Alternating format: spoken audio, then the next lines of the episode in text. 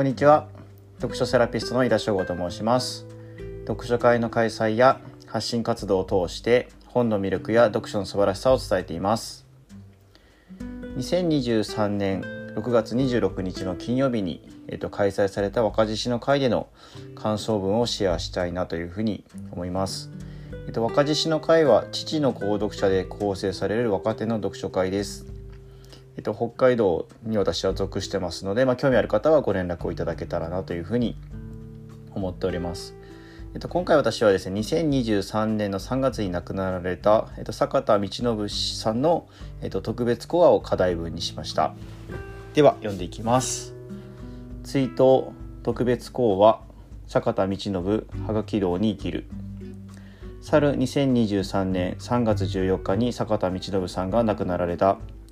父紙面を見る前に知人から知らされてはいたもののショックを受けた。坂田さんと直接お会いする機会はなかった。それでも何度もはがきのやり取りをする機会があった。坂田さんの師匠である森信三先生の終身教授録を課題本にした読書会に参加していたことがきっかけであった。その読書会の最後に森先生のお弟子さんである坂田さんにはがきを書きましょうというワークがあり、その時に福祉はがきの機会に出会った。本文にもあるように薄い紙の下にカーボン紙を挟むことにより相手に送った文章も残しておけるという代物である。終身教授録読書会に参加することに坂田さんにハガキを書いた。私が書いた内容に対するストレートな返事というよりも、それを受けて坂田さんが内省を深めた内容の文章という感覚になることが多かった。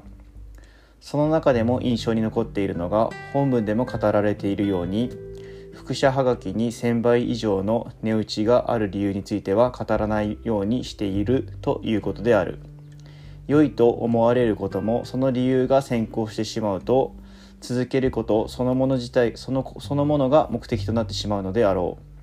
続けることで自然と意味や理由がぼんやりとでも見えてくれば続けることができるのだと思う。はじめは終身教授録読書会のワークで坂田さんに書くだけであったが、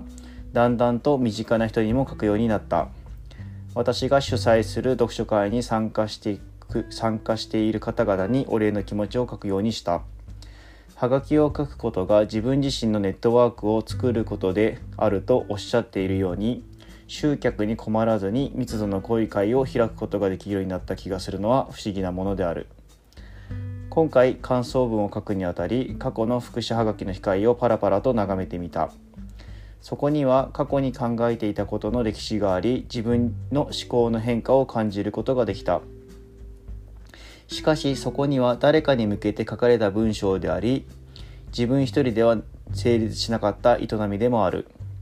そういう意味でもハガキを書かせていただいているという気持ちでいっぱいになった。自分自身も福祉ハガキというのは不思議なツールだなと思っている。誰にもでき、誰にでもできそうなことを追求してハガキ道という道を築き上げた坂田さんに敬意を表し、ご冥福をお祈りしたい。最後まで聞いていただきましてありがとうございます。また次回も楽しみにしていてください。読書セラピストの井田翔吾でした。